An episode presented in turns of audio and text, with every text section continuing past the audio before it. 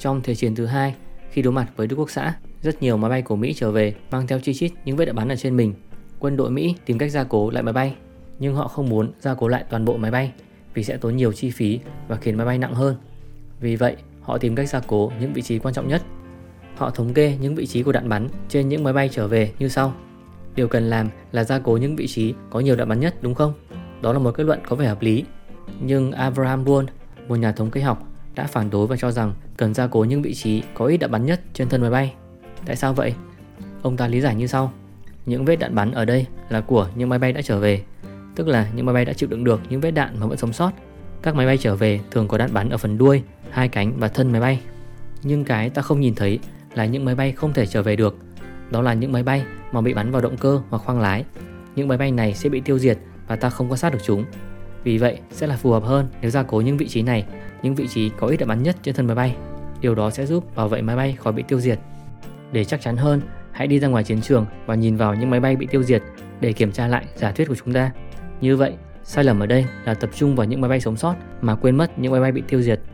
Đây là một thiên lệch mà chúng ta hay mắc phải, được gọi là thiên lệch sống sót, survivorship bias. Chúng ta thường chỉ chú ý đến những thứ đang hiện hữu trước mắt mà quên đi những thứ đã mất và không còn tồn tại nữa. Điều này có thể gây ra những sai lệch khi nhìn vào một vấn đề. Thiên lệch sống sót có thể được thấy ở khắp mọi nơi xung quanh chúng ta. Bạn có thể thấy điều này khi nhiều người nhận xét đồ vật quá khứ dường như luôn tốt hơn bây giờ, hoặc tại sao những người xuất hiện trên TV, trên mạng xã hội luôn rất xinh đẹp và tài giỏi hơn bạn. Nó cũng giải thích về khả năng tiên tri của chú bạch tuộc Paul ở World Cup năm 2010. Đầu tiên, bạn có thể nghe nhiều nhận xét rằng âm nhạc của các thập niên trước là hay hơn và có nhiều bài chất lượng hơn âm nhạc bây giờ. Điều này có đúng không? Hãy nhìn vào âm nhạc của hai thời kỳ. Nhìn vào những bài hát hiện nay, bạn thấy rất nhiều trong số chúng có chất lượng thấp với nội dung dở tệ. Trong khi đó, những bài hát trong quá khứ thường có nội dung rất tốt và được nhiều người yêu thích. Từ đây, rõ ràng là âm nhạc trước kia là tốt hơn đúng không? Nhưng thật ra, nếu bạn chỉ nhìn vào những bài hát đang lưu hành hiện tại, bạn đang gặp phải thiên lệch sống sót. Những bài hát quá khứ vẫn đang được lưu hành là những bài hát đã sống sót hàng chục năm. Cái mà chúng ta không thấy là những bài hát trong quá khứ nhưng quá dở và không còn ai nghe nữa. Những bài hát đó đã không còn được lưu hành ở hiện tại. Ngoài ra, sự phổ biến của Internet và social media làm trầm trọng thêm sự thiên lệch này. Ngày nay, một bài hát có thể được phát hành một cách rất dễ dàng trên YouTube hoặc các nền tảng giải trí. Ai cũng có thể phát hành một ca khúc hoặc một tác phẩm nào đó và có một cơ may trở nên nổi tiếng. Trong khi đó, những bài hát trong quá khứ cần được đầu tư rất lớn trước khi được phát hành. Chỉ những bài hát có chất lượng sẽ được lưu hành rộng rãi thông qua các đĩa CD hoặc được phát trên TV, radio. Vì vậy, không phải ai cũng có thể được tiếp cận dễ dàng với các sản phẩm âm nhạc trong quá khứ. Điều này khiến việc so sánh chất lượng âm nhạc giữa hai thời kỳ trở nên khó khăn hơn. Như vậy, sẽ chưa thể kết luận là âm nhạc trước kia là hay hơn hay là kém hơn bây giờ. Để có thể kết luận chính xác, chúng ta cần có một nghiên cứu sâu hơn để tránh được thiên lệch sống sót. Chúng ta có thể hỏi những người đã sống trong quá khứ và đã trải qua cả hai thời kỳ âm nhạc. Họ có thể đưa ra một cái nhìn đúng đắn hơn. Tuy nhiên, vẫn có thể bị sai lệch vì trải nghiệm âm nhạc của người đó có thể thay đổi theo thời gian, cũng như sự thay đổi về khả năng tiếp cận âm nhạc hiện nay. Điều này cũng đúng khi chúng ta thấy rằng các sản phẩm sản xuất trong quá khứ, chẳng hạn như những chiếc TV, xe máy trong quá khứ, dường như có chất lượng tốt hơn bây giờ. Bạn nhìn thấy chiếc xe máy có thể chạy tốt sau hàng chục năm nhưng bạn không nghĩ đến những sản phẩm quá khứ mà đã bị hỏng hóc và biến mất. Mặc dù có thể là sản phẩm quá khứ được sản xuất kỹ lưỡng hơn, nếu chỉ nhìn vào những thứ đang hiện hữu, chúng ta có thể gặp phải thiên lệch. Ví dụ tiếp theo liên quan đến tài dự đoán của chú Bạch tộc Pol năm 2010.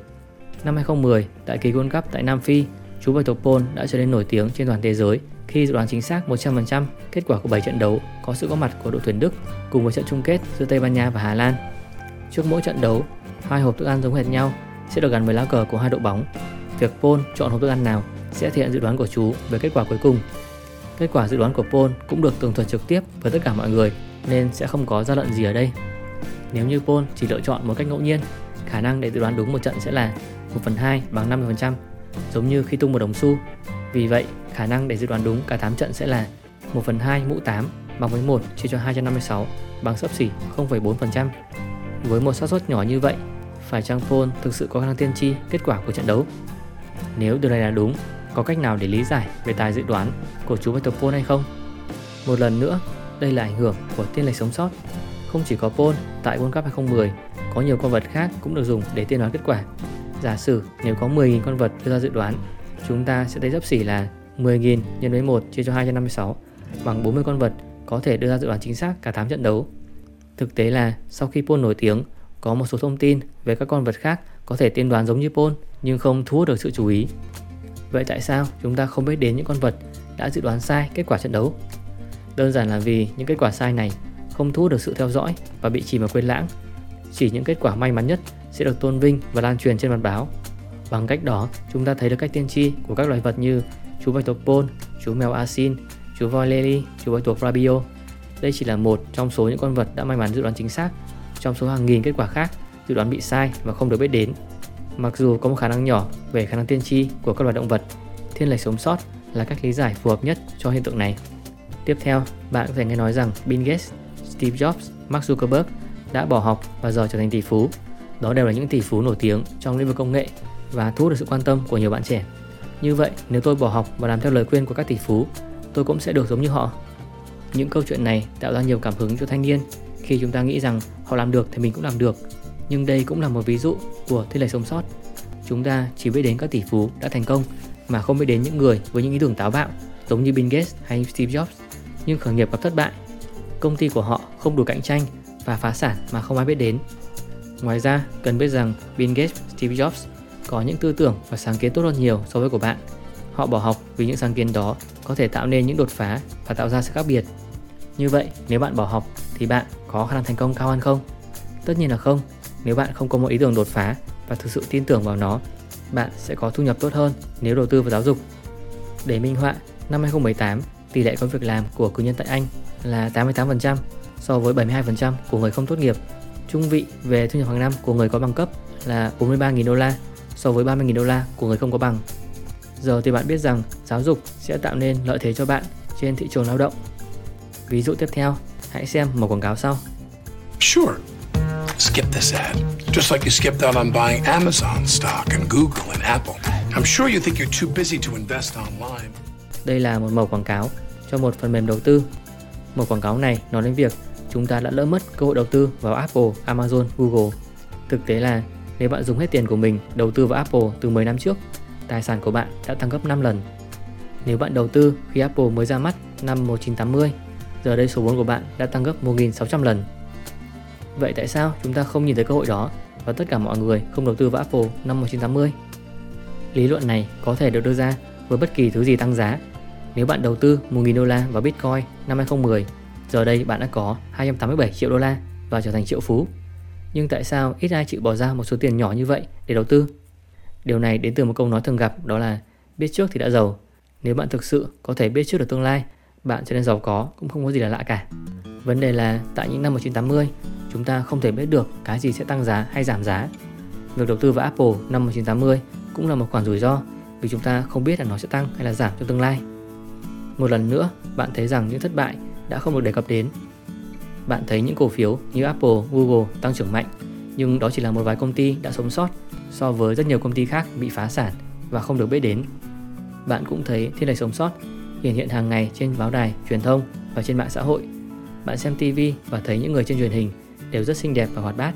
Bạn vào Facebook và thấy bạn bè mình đều rất xinh đẹp, thành công. Điều này khiến bạn trở nên tự ti về bản thân của mình.